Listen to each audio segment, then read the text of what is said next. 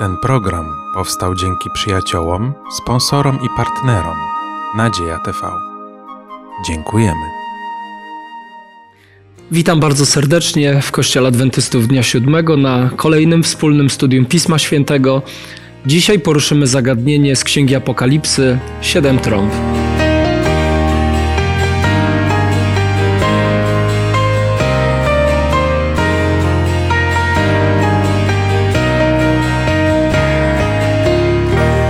Dzisiaj rozważać będziemy kolejny temat z Księgi Apokalipsy w gronie Beata, y, Remek, Kuba. Ja mam na imię Piotr. Temat bardzo obszerny. Obiektem naszego studium będą rozdziały od 8 aż do 11 z Księgi Apokalipsy. Jest to bardzo duża ilość materiału. No, na pewno nie jesteśmy głęboko w stanie przestudiować tych rozdziałów, ale chcielibyśmy, by to dzisiejsze studium pozwoliło nam może uchwycić takie główne elementy, które pozwolą w przyszłości każdemu, kto chciałby pogłębić swoją znajomość Pisma Świętego, jakoś tak rozsądnie i, i myślę, że bardzo biblijnie też poruszać się w tym obszarze.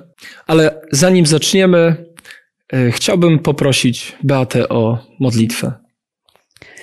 Ukochany Ojcze, Panie nasz i Zbawco, dziękujemy Ci, Panie, za to, że mamy tą możliwość tutaj zgromadzać się i możemy studiować Twoje Słowo Boże. Chcemy Cię zaprosić, abyś, Panie, był w naszych sercach, abyśmy jeszcze lepiej zrozumieli Twoje słowa, Twoją wielką miłość i Twój Boży charakter. Bądź, Panie Boże, wywyższony, uwielbiony i prosimy Cię o to przez Najświętszy imię Jezusa Chrystusa, Pana naszego. Amen. Amen. Amen. Kiedy rozważamy Księgę Apokalipsy, zawsze staramy się uchwycić jakąś taką biblijną perspektywę, która pozwala nam zrozumieć symbolikę Księgi Apokalipsy. Co moglibyście powiedzieć o, o pewnym takim biblijnym tle dla symboliki siedmiu trąb? Na pewno, tak jak cała Księga Apokalipsy, oparta jest na dwóch motywach. Jeden motyw to jest Stary Testament, mhm. gdzie tych nawiązań do Starego Testamentu w całej księdze jest kilkaset, a szczególną częścią Starego Testamentu jest świątynia i realia świątynne, i tak naprawdę każdy wątek Księgi Apokalipsy zaczyna się od wizji świątyni. Jest mhm. taki sygnał, że Jan pisze o czymś nowym, o czymś, do czego chce wprowadzić, właśnie odnosząc się do rzeczywistości, do motywów świątynnych. Mhm. Dziękuję. Tak, o tym motywie świątynnym będziemy jeszcze rozmawiać, ale gdybyśmy mogli chwileczkę powiedzieć sobie jeszcze o, o tej koncepcji trąb. Stary Testament, czy tam pojawiały się trąby, czy, czy były wykorzystywane w jakim kontekście? Tak, trąby pojawiały się w kilku takich ważnych momentach, kiedy na przykład lud izraelski zbierał się tak na wojnę, to trąby mhm. były wykorzystywane, także w trakcie modlitwy one były używane i w takich bardzo ważnych jakichś takich świętach, okolicznościach, które po prostu gdzieś jakieś były uroczyste miejsce, dlatego te trąby były używane.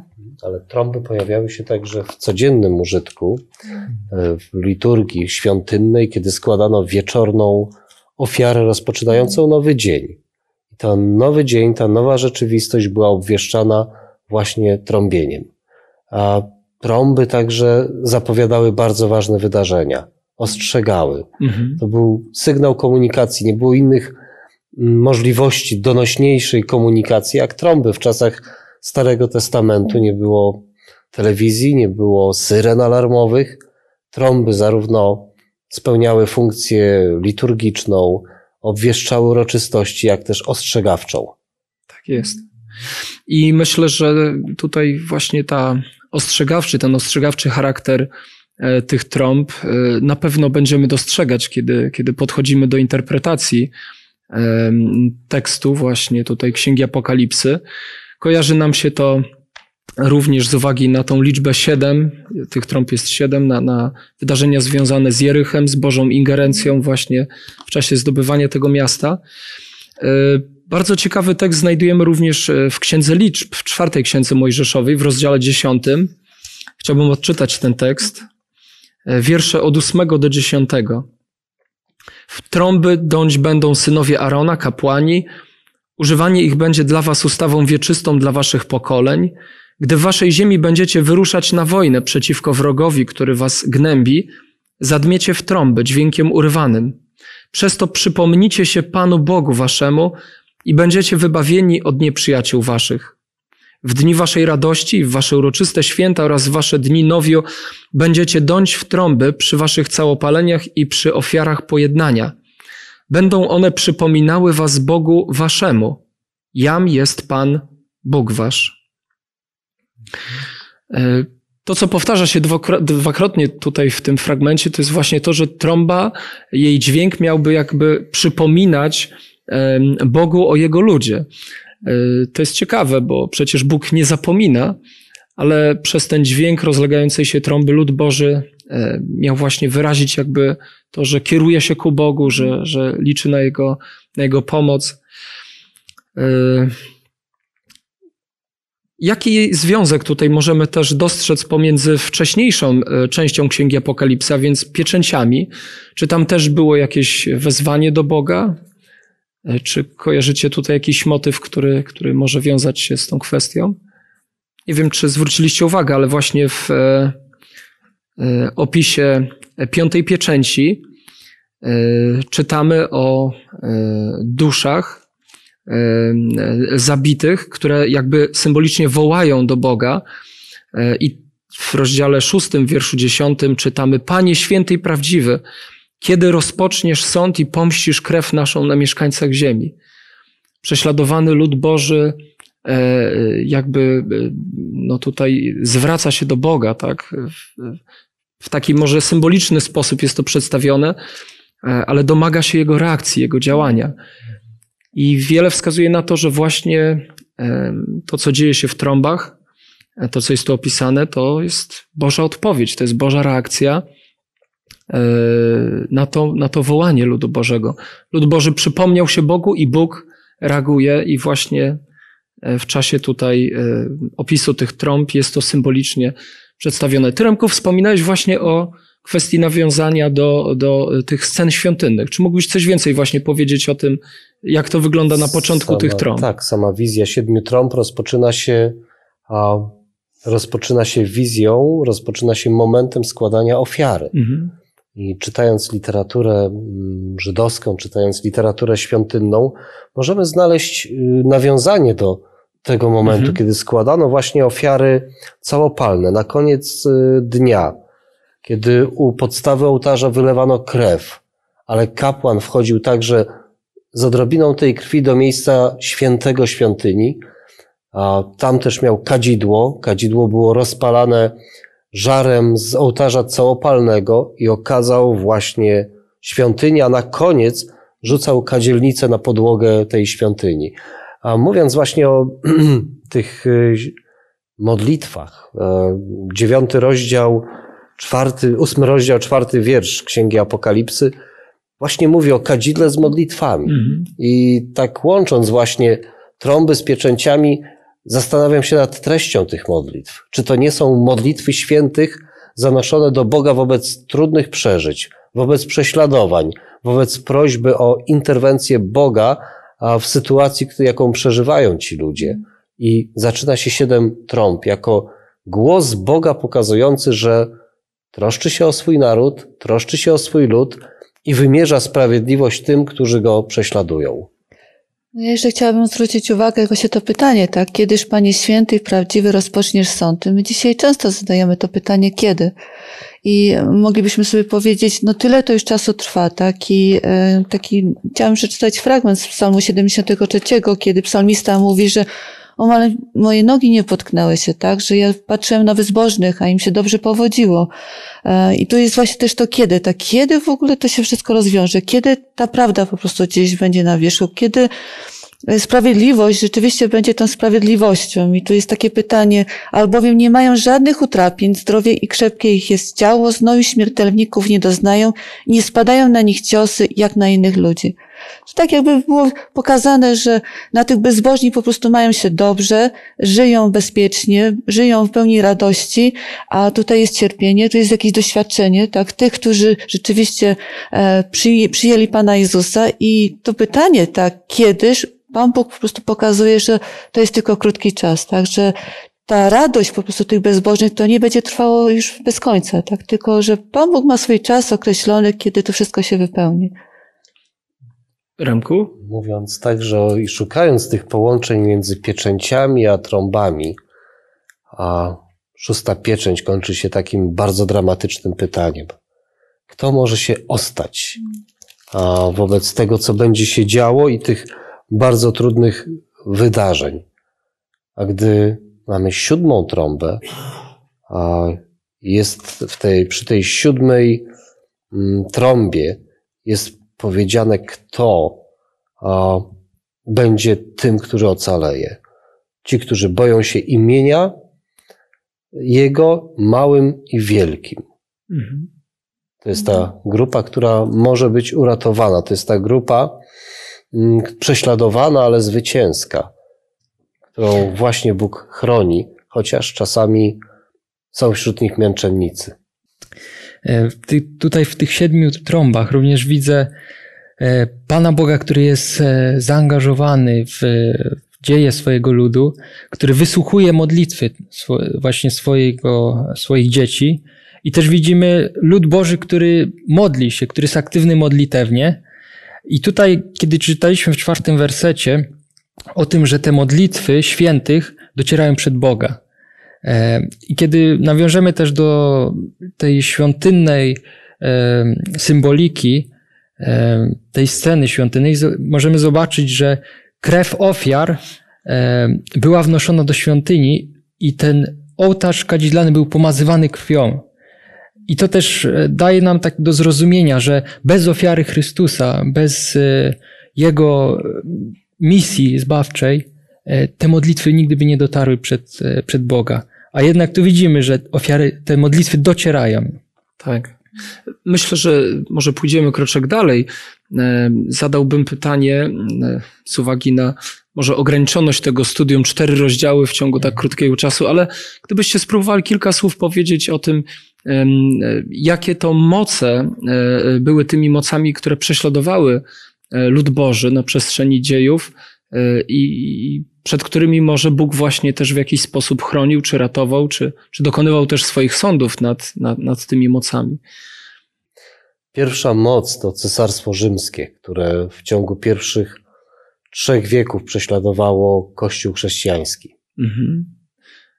Tak, dziękuję. Myślę, że nawet moglibyśmy dodać do tego jeszcze i naród żydowski, który też mhm. nawet na kartach Ewangelii jest przedstawiony jako ten, który współpracuje i posługuje się w jakiś sposób e, tym cesarstwem.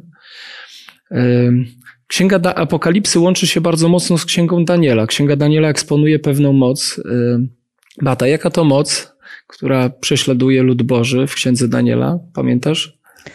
E, tam było kilka takich mocy, ale tak bardzo mi tak, e, ja, my mówimy o tych takich fizycznych mocach, tak? Mhm. E, czy to mówimy o Cesarstwie Rzymskim, czy to mówimy o Grecji, tak? Czy mhm. mówimy o Babilonie, Asyrii, ale za tym wszystkim kto stoi? Mhm. Tak, to stoi po prostu od ciemności, tak, to stoi za tym szatan. I my dzisiaj patrzymy na te różne królestwa, które po prostu gdzieś nawzajem się atakują, ale tak naprawdę stoi za tym ktoś potężny, kto tak od samego początku próbował zniszczyć tak Jezusa i e, każdy, kto przyjmuje Jezusa Chrystusa, po prostu staje po, po stronie tej drugiej, tak, jako po prostu ten wróg. I to też jest dla nas bardzo ważne, żebyśmy zrozumieli po prostu, kto za tym wszystkim stoi. Bo z jednej strony, przecież komu nas na tym zależy, żeby nas zniszczyć? Panu Bogu zależy na tym, żebyśmy żyli.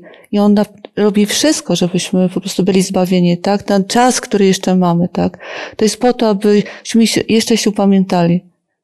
No, mm. Boży przeciwnik zawsze starał się wykorzystywać e, pewne jakieś e, ziemskie moce, e, żeby no, kontrolować to, co tutaj się dzieje. No i niestety też w ten sposób atakować często lud Boży. Wspomnieliśmy tutaj no właśnie, czy naród żydowski, czy Imperium Rzymskie, wiemy, że był czas, gdy prześladowali chrześcijan, był czas również, że skończyło się ich no, jakaś taka możliwość oddziaływania negatywnego na, na ten lud Boży.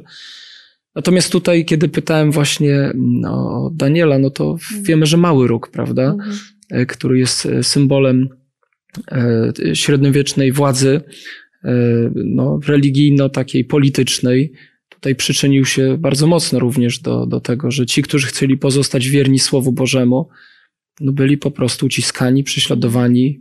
Nie było dla nich, e, dla nich tolerancji. E, I to, co tutaj już, na co zwróciliście uwagę, że Bóg słyszał modlitwy tych ludzi, prawda?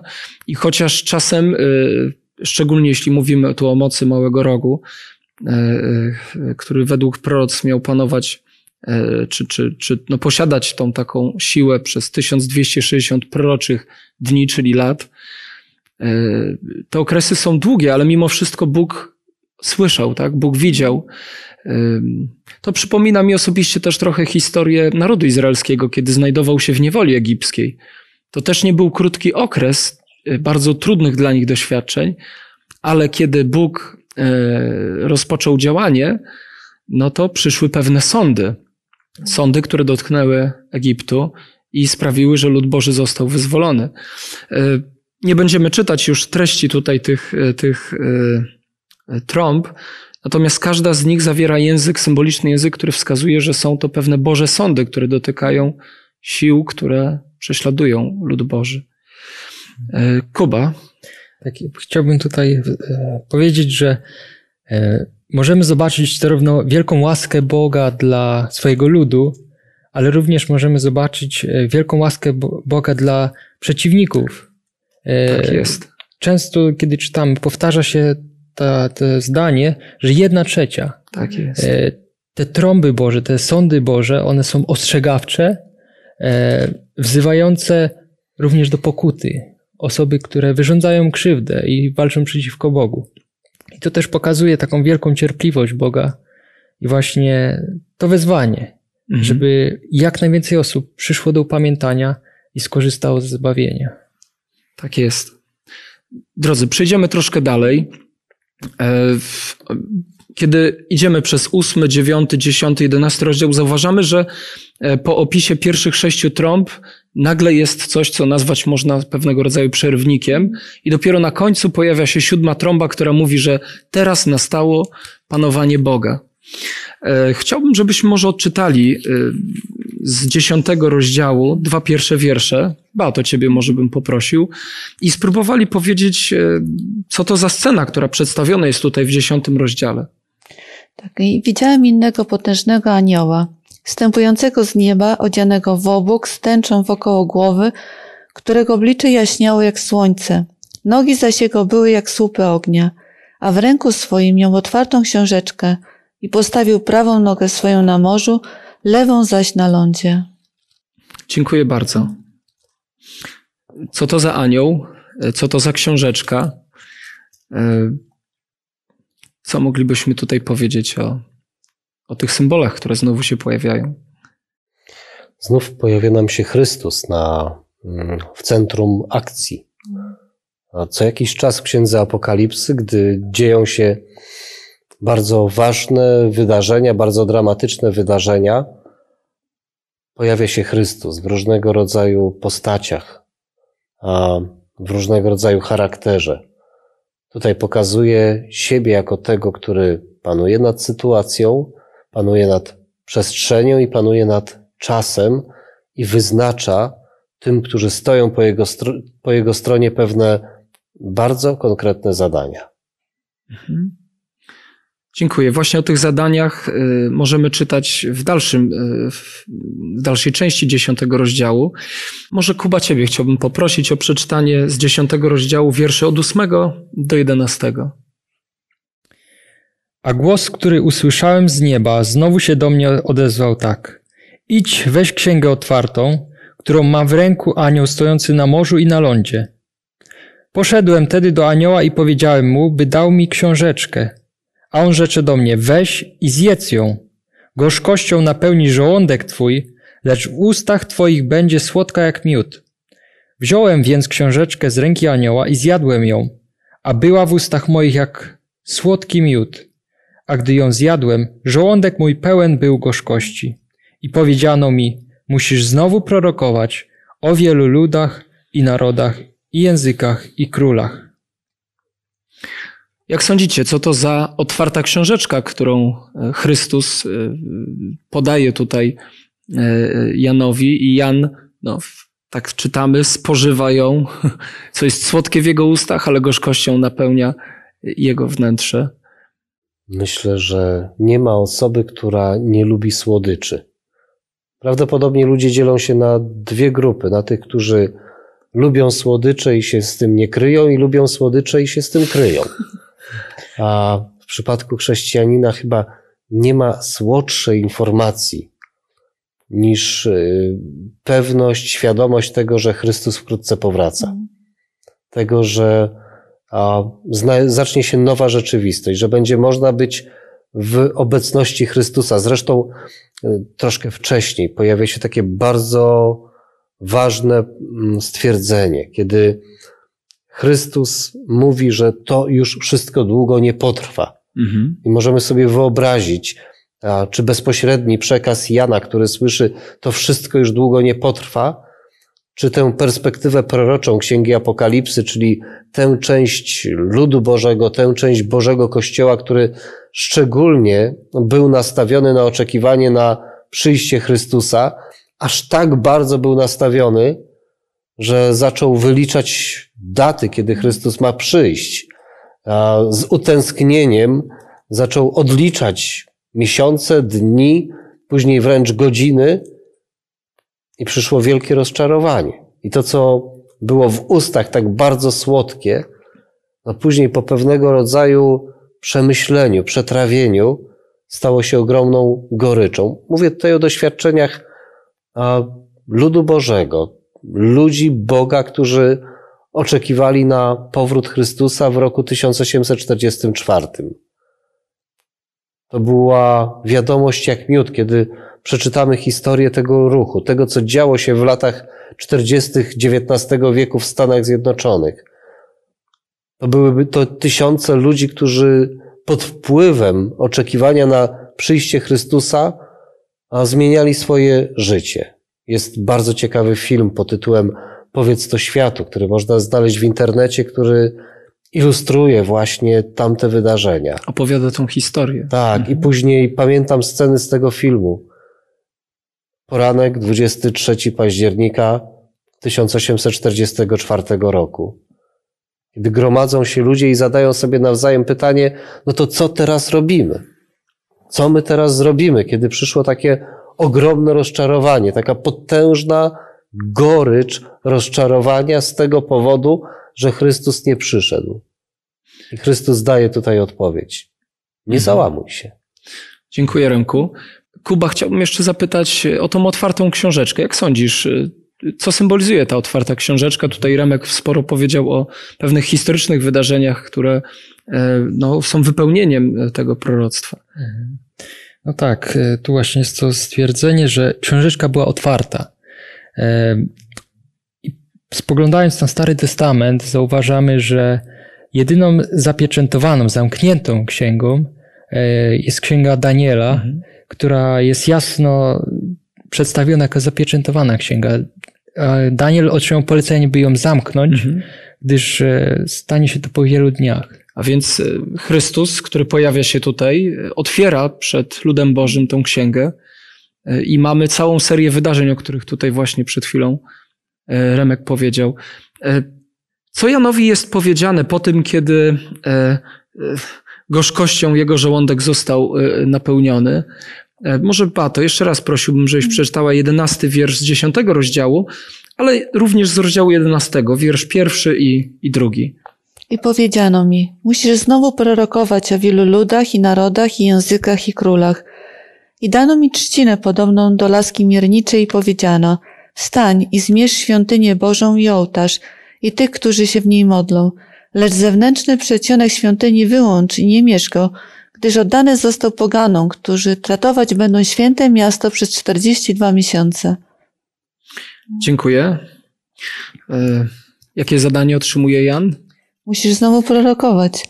To jest takie podobne przesłanie do Księgi Objawienia 14 rozdziału, tak? A- I 6 wersetu. Pozwolę sobie przeczytać. Tak, gdy szukasz tego tekstu, tylko powiem, że e, Biblia, którą się posługujemy, ten przekład mówi prorokować o wielu ludach, narodach, językach, królach, Mhm. ale oryginalnie powinno być to przetłumaczone jako prorokować do tych ludów, narodów, plemion, języków. E, Co za poselstwo znajdujesz w 14 Tak, rozdziale? 14 rozdział i 6 werset mówi, że widziałem innego anioła lecącego przez środek nieba, który miał Ewangelię wieczną, aby ją zwiastować mieszkańcom ziemi i wszystkim narodom i plemionom i językom i ludom, który mówił donośnym głosem. Przeczytaj jeszcze, co mówił donośnym głosem. Mhm. Bójcie się Boga i oddajcie Mu chwałę, gdyż nadeszła godzina sądu Jego i oddajcie pokłon temu, który stworzył niebo i ziemię i morze i źródła wód. Tak, to Dziękuję. jest szczególne poselstwo. Głoszenie Ewangelii Wiecznej, e, nawet właśnie w tych okolicznościach, tak, już kiedy jest to rozczarowanie, e, to jakby to pokazuje, że to ma, ma się nie zatrzymywać tylko na tamtym momencie, tak, bo my dzisiaj jako chrześcijanie przeżywamy to doświad- różne takie okoliczności, takie różne rozczarowania, a tu jest mowa o ogłoszeniu Ewangelii. Jest napisane w Ewangelii Mateusza, że Jezus Chrystus powtórnie kiedy przyjdzie, kiedy będzie ogłoszona Ewangelia wszystkim narodom, tak? Mhm. Szczególnym takim e, elementem tego poselstwa skierowanego do wszystkich ludów, narodów, języków jest wieść o sądzie. E, O czym mówią dwa pierwsze wiersze 11 rozdziału? Co moglibyśmy powiedzieć tutaj? Czy, czy wiążą się te rzeczy ze sobą? No sąd nam się zawsze kojarzy z czymś takim negatywnym, tak? A jednak tutaj jest mowa właśnie, że zmierz świątynię Bożą i ołtarz ich, którzy się w niej modlą. Tutaj jakby pokazane jest, że nadchodzi ten sąd i Kogo on dotyka? dotyka i tych, e, którzy wierzą, wie, są wiernymi Panu Bogu i dlatego ta grupa już jest oddzielona, ale też dotyka tych osób, którzy odrzucili Pana Boga, tak? Bo Dlatego, że kiedy czytamy ten drugi werset, lecz zewnętrzny przedsionek świątyni wyłącz nie go, gdyż oddany został poganom, którzy tratować będą święte miasto i konkretny też jest czas tutaj podany, tak? Remku, powiedziałeś troszkę o, o wydarzeniach historycznych właśnie z, z ruchu Wielkiego Przebudzenia Adwentowego. E, To rozczarowanie, o którym wspomniałeś, e, z czego ono wynikało? Czy zostało jakoś zrozumiane?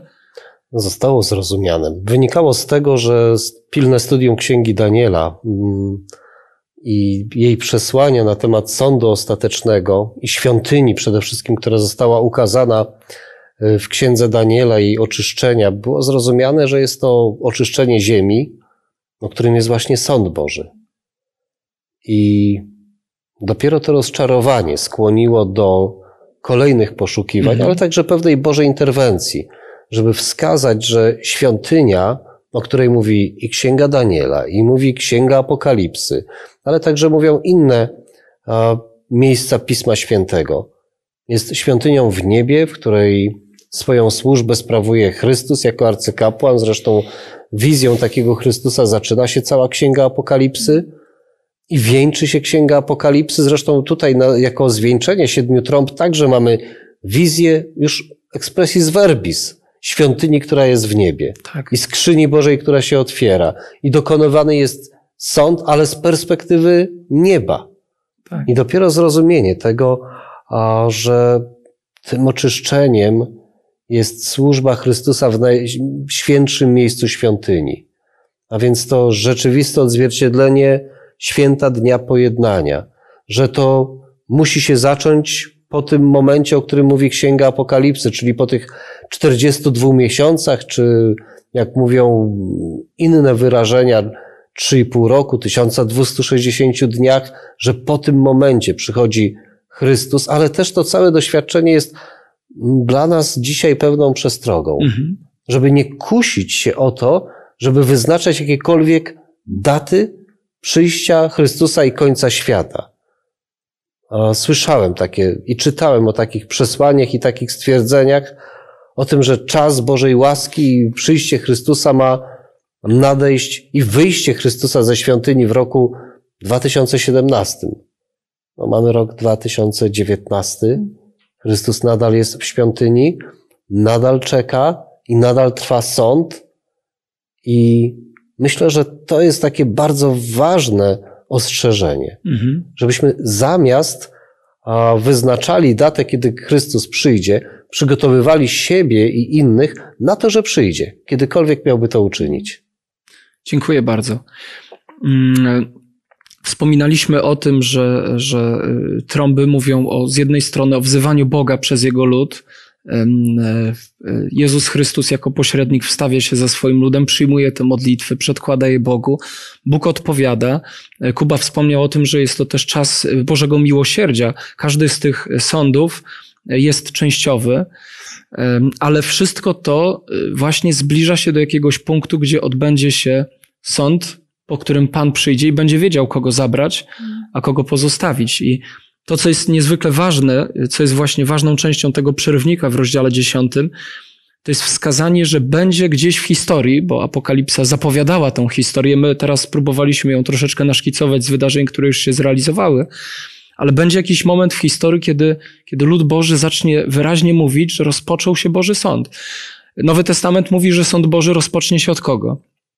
Wierzących. Od domu Bożego, Od domu prawda? Bożego. Jeśli zerkniemy chociażby na księgę e, Amosa, to tam bardzo wyraźnie też jest pokazane, że w starożytności, gdy Bóg dokonywał sądów nad narodami, zawsze rozpoczynał od swojego ludu. To były sądy bardziej lokalne, to były sądy bardziej takie, e, no jakieś czasowe, dotyczące pewnej serii wydarzeń, która miała miejsce. E, Natomiast tutaj zbliżamy się do sądu, który wpłynie już na losy wszystkich mieszkańców Ziemi. I dlatego to jest niezwykle ważne, że e, po, po tych wydarzeniach rozczarowania przyszło zrozumienie, które daje e, pełne podstawy do tego, by mówić, że w niebie odbywa się sąd, a gdy się dokończy, Pan Bóg również dokona ostatecznego sądu nad tymi, którzy go nie przyjęli. No i Pan Jezus przyjdzie w swojej chwale. E, Siódma trąba mówi właśnie o tym, że Pan rozpoczął swoje panowanie, więc ta cała seria wydarzeń prowadzi nas aż do najważniejszego punktu, na który ciągle zwraca uwagę Księga Apokalipsy, czy też Księga Daniela. E, Bóg obejmuje panowanie. Jeszcze, m- jeśli można, Proszę. jeszcze chciałabym zwrócić uwagę na to, że tak, e, żebyśmy nie bali się tego sądu. Mhm. Bo chociaż na, Dlaczego? sąd zaczyna się od ludu Bożego, Mhm. ale to Pan Bóg mówi też z drugiej strony, że mamy do niego, że mamy dostęp do niego. Mhm. I on zawsze ma otwarte ramiona, dlatego że mo- możemy do niego przyjść w każdej chwili. I jeśli mamy otwarte serce, jeśli chcemy właśnie po prostu podążać tą drogą Bożą, nawet jeśli to będą jakieś trudne doświadczenia, to Pan Bóg um, przyjmuje każdego z nas. I jeśli, i często jest tak, że słyszy się, że są to taki straszny, po prostu czas będzie. I rzeczywiście w Księdze Objawienia są kilka takich obrazów, takich scen, które pokazują ten sąd, kiedy rzeczywiście może być gdzieś w sercu strach. Ale to, dla kogo to będzie strach? Kto będzie się bał? Będzie się bał ten, kto tak naprawdę odrzucił Pana Boga. Ten, kto nie był mu posłuszny, tak? Ten, kto nie usłyszał tego głosu, bo przecież Pan Bóg mówi do każdego z nas gdzieś tam, cicho, gdzieś tam przez różne sytuacje, okoliczności. Może trudne jakieś sytuacje, tak? Może ktoś z rodziny umarł i Pan Bóg chce nam zwrócić uwagę, że jest jednak obecny, że On troszczy się o swoje dzieci Boże. Ale my tego często nie słyszymy, tak? W tym pędzie w tego świata po prostu gdzieś gonimy do przodu i zapominamy o tym, o, o, o- kimś, tak? O najważniejszym, o Jezusie Chrystusie.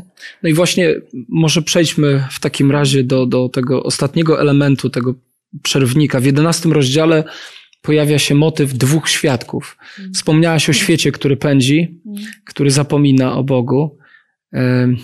Może przeczytajmy fragment z rozdziału 11. E, Chciałbym poprosić może Kubę o przeczytanie wiersza od trzeciego e, do wiersza może nawet ósmego. I dam dwom moim świadkom moc, i będą odziani w wory, prorokowali przez 1260 dni. Oni to są dwoma drzewami oliwnymi i dwoma świecznikami, które stoją przed Panem Ziemi. A jeżeli ktoś chce im wyrządzić szkodę, ogień bucha z ich ust i pożera ich wrogów. Tak musi zginąć każdy, kto by chciał im wyrządzić szkodę. Oni mają moc zamknąć niebiosa, aby nie padał deszcz za dni ich prorokowania. Mają też moc nad wodami, by je zamieniać w krew i dotknąć ziemię wszelką plagą, ilekroć zechcą. A gdy już złożą swoje świadectwo, zwierzę wychodzące z otchłani stoczy z nimi bój i zwycięży i zabije ich. a ich trupy leżeć będą na ulicy wielkiego miasta, które w przenośni nazywa się Sodomą i Egiptem, gdzie też Pan ich został ukrzyżowany. Dziękuję. O, krótki fragment, ale bardzo wiele takich wątków, które moglibyśmy odnaleźć gdzieś w Starym Testamencie. E, Ktoś tu zamyka niebiosa, by nie padał deszcz, przypomina nam się Eliasz. Ktoś zamienia wody w krew, przypomina nam się Mojżesz. E, Mamy tekst z, w czwartym wierszu. Dwa drzewa oliwne, dwa świeczniki, które stoją przed Panem Ziemi. Księga Zachariasza. E, Dwóch pomazańców jest tam. Jozue, arcykapłan, Zachariasz. przepraszam, Zorubabel jako, jako właśnie namiestnik. Ale gdybyśmy mieli spróbować podsumować te wszystkie symbole, e, o czym mówi ten, ten, ten fragment Księgi Apokalipsy? O czymś, co mamy na wyciągnięcie ręki. To jest Pismo Święte. To jest Biblia, za którą dzisiaj nikt nie prześladuje, przynajmniej w naszych obszarach e, geograficznych i kulturowych, którą można czytać, którą można mieć w różnego rodzaju formatach i wydaniach, a można mieć cały czas przy sobie, mając smartfona, mając internet. Ale Biblia, która kiedyś była prześladowana i za czytanie której też kiedyś ludzie byli prześladowani i tracili swoje życie, Biblia, do której naprawdę warto zajrzeć, bo chociaż to nasze dzisiejsze studium pokazuje, że nie da się zrozumieć Księgi Apokalipsy, czytając tylko Księgę Apokalipsy. Że warto sięgnąć do Starego Testamentu, warto sięgnąć do Nowego Testamentu, ale jest jeszcze jedna rzecz bardzo ważna w tym opisie, której tutaj może nie przeczytaliśmy, nie Mhm. czytaliśmy, ale tych dwóch świadków, a po okresie takiego prześladowania, identyfikujemy to z czasem rewolucji francuskiej, tego zdecydowanego prześladowania Biblii i traktowania jej jako mity, legendy i przekaz dla ludzi prostych i, i głupich. Publicznego palenia. Tak, tych dwóch świadków przywiązywania do ogonów osłów, tych dwóch świadków zmartwychwstaje. Tak jak zmartwychwstał Chrystus. Ucieleśnione słowo. Dokładnie tak. Dzisiaj- słowo, tak. I dzisiaj Biblia też można powiedzieć, że zmartwychwstała po tamtym trudnym okresie. A stała się z powrotem najpopularniejszą książką świata. I jestem pewien, jestem przekonany, że chociażby jej historia i ta lektura 11 rozdziału Księgi Apokalipsy powinna skłonić tych, którzy jej nie czytają, nigdy nie czytali, do tego, żeby rozpocząć czytać. A tych, którzy czytali, ale może gdzieś odstawili na półkę, żeby wrócić do jej czytania i zobaczyć, doświadczyć samemu, jaką wielką moc, a porównaną do tego, co opisuje 11 rozdział Księgi Apokalipsy, może mieć treść Biblii w swoim osobistym życiu. Dziękuję, Remku. No właśnie tutaj Bata też wspomniał o tym, że, że często jako ludzie zapominamy, prawda, o Bogu. E, Księga Apokalipsy, która podsumowuje em, całe przesłanie Pisma Świętego i szczególnie ukierunkowuje nasze umysły na, na wydarzenia poprzedzające powrót e, Pana, ona ma uświadomić właśnie, że Bóg ingeruje w losy tego świata, e, co tak symbolicznie przedstawione jest w trąbach, że Bóg dokona też sądu nad mieszkańcami tego świata i że ostatecznie, pozwólcie może, że wrócę jeszcze właśnie do, e, a może pójdziemy do rozdziału 11, tutaj wiersz e, 15 i kolejne. Jest to zakończenie e, właśnie tej sekwencji siedmiu trąb. Wiersz 15, rozdział 11. I zatrąbił siódmy anioł i odezwały się w niebie potężne głosy, mówiąc Panowanie nad światem przypadło w udziale Panu naszemu i pomazańcowi Jego i królować będzie na wieki wieków. A dwudziestu czterech starszych, którzy siedzą na tronach swoich przed Bogiem, upadło na oblicza swoje, oddało pokłon, pokłon Bogu, mówiąc Dziękujemy Ci, Panie Boże Wszechmogący, który jesteś i byłeś, że przejąłeś potężną władzę swoją i zacząłeś panować. Jak czujecie się, kiedy czytacie, że te wszystkie wydarzenia opisane takim no, symbolicznym językiem, językiem, który czasem powoduje e, może nawet gęsią skórkę, kończą się właśnie siódmą trąbą i Bożym panowaniem? Kuba, co ty byś powiedział? Tutaj są takie piękne słowa. Przejąłeś potężną władzę swoją i zacząłeś panować. Zobaczmy, że ta ziemia przez e, cały ten czas e, wielkiego boju, e, pieczęci, trąb, ona jest jakby w takim stanie bitwy, mhm. walki. I tu następuje ten moment, kiedy Pan Bóg zaczyna panować. Jezus Chrystus przejmuje pełną władzę nad ziemią. I też jest piękne, że ten, który powoduje to, jest pokonany. Jezus zwyciężył. I to jest ta piękna radość i nadzieja. Czasami przeżywamy taką osobistą apokalipsę, kiedy dookoła nas dzieją się takie trąby apokaliptyczne, grady, burze i spadające kamienie z nieba. Ale ponad tym jest Bóg, który trzyma nasze życie w ręku i chce także panować nad naszym życiem. Możemy Księgę Apokalipsy tak jak powinniśmy, rozpatrywać globalnie, jako wielkie proroctwo, ale gdzieś zawsze się to może kanalizować także i sprowadzać do naszego osobistego doświadczenia. Jeśli tylko pozwolimy, Bóg może przejąć panowanie nad naszym życiem.